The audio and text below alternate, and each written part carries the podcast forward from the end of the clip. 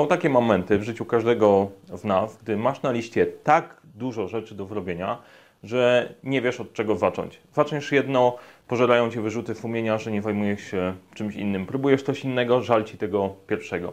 Jeżeli jesteś w takiej sytuacji i nie wiesz w jaki sposób z tego wyjść, to ten film jest dla ciebie.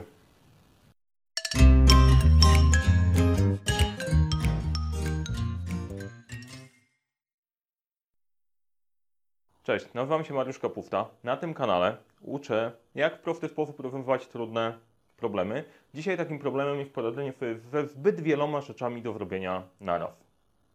Wiele ambitnych osób dochodzi do sytuacji, w której lista rzeczy do zrobienia jest tak długa i tak naładowana zadaniami, że paraliżują się. Nie wiedzą od czego zacząć, w którą stronę ruszyć. Zaczynają pracować nad jednym elementem, od razu pojawia się z tyłu głowy, ale nie pracujesz nad 50 innymi. Zaczynasz robić inny, to się okazuje te w góry nadal ci cią- ciążą na sumieniu. W jaki sposób wyjść w takiej sytuacji i ruszyć, ruszyć do przodu? Podstawowy problem ludzi, którzy są nastawieni na działanie i traktują e, rozwiązywanie zadań i osiąganie kolejnych elementów jako największą wartość, jest to, że stosują najczęściej tylko i wyłącznie jedną strategię, go. Po prostu zaczynają działać. Biegną z robotą, biegną, robią, realizują i tyle. I nic więcej nie istnieje.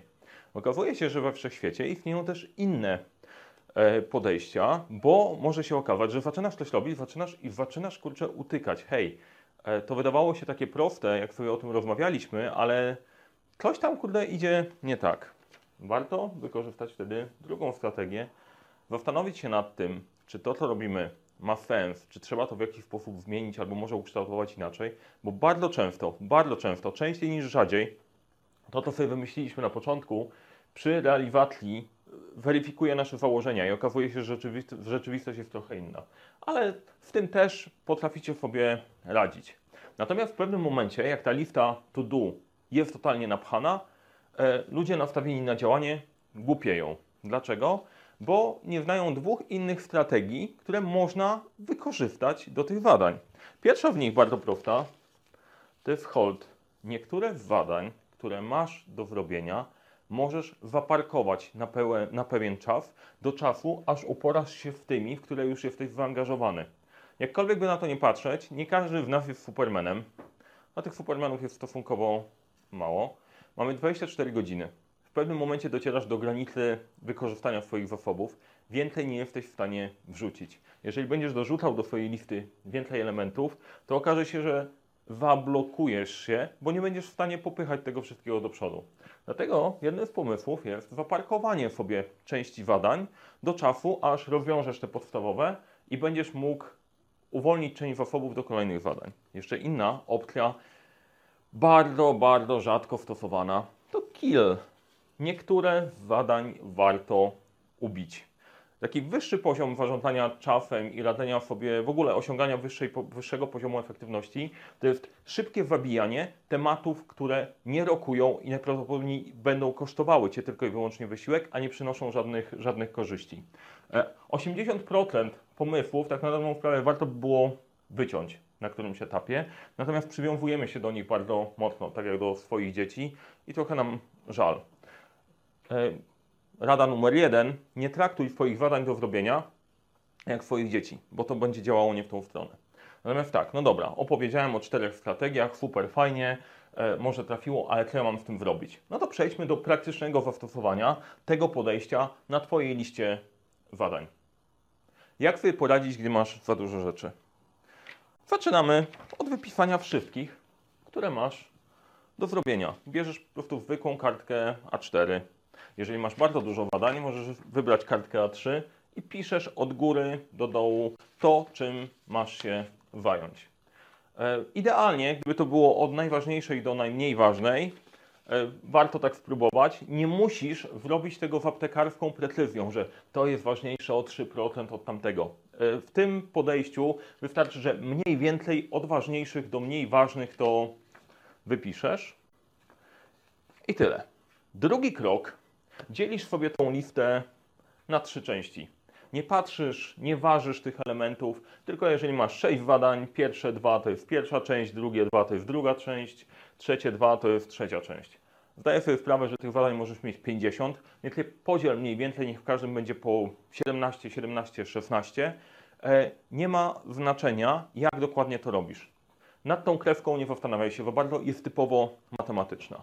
Co robimy później? Przypisujemy odpowiednie podejście do zadań na tej liście. Co robimy z tymi na górze?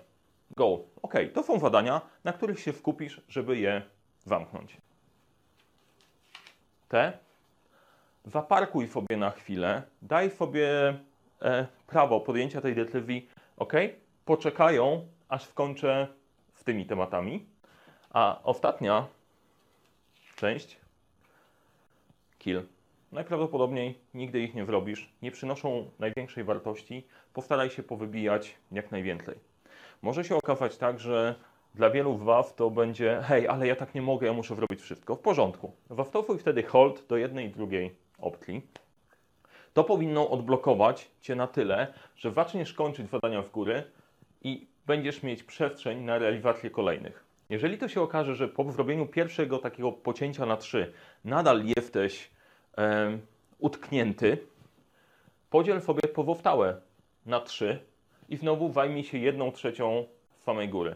Rób to do momentu, w którym powiesz, ok, dobra, odblokowałem się, mogę zacząć pracować nad konkretnymi zadaniami. To po prostu działa. Tu nie chodzi o jakieś super mega magiczne podejmowanie decyzji. Chodzi o uwolnienie Twojego myślenia w tą stronę i danie mu przestrzeni, ok, tam to jest zaparkowane, może poczekać, nic się nie stanie, podejmuję strategię, że zajmuję się najpierw tymi. Tyle. Zobaczysz, że wykonasz to dużo szybciej niż pracować i męcząc się poprzednim podejściem. Może się okazać, że na tej liście i tak masz tych rzeczy ileś tam i skaczesz sobie od jednego punktu do drugiego i trudno ci skupić się, żeby coś wystartować. Ja kiedyś wypracowałem sobie takie rozwiązanie ala Adam Słodowy. Zrobiłem harmonijkę, która może Ci się przydać. Jak robimy harmonijkę? Bierzemy kartkę A4 i wkładamy ją sobie do środka o w taki sposób. Powstaje sobie, a nawet nie do końca harmonika, zwinięta kartka. Jak wał, tak wał. Po wewnętrznej stronie kartki, ta, która się zwija do środka, wypisujesz zadania, jakie masz do zrobienia. A, B, T, D, E, F, G. Voila. Co robimy?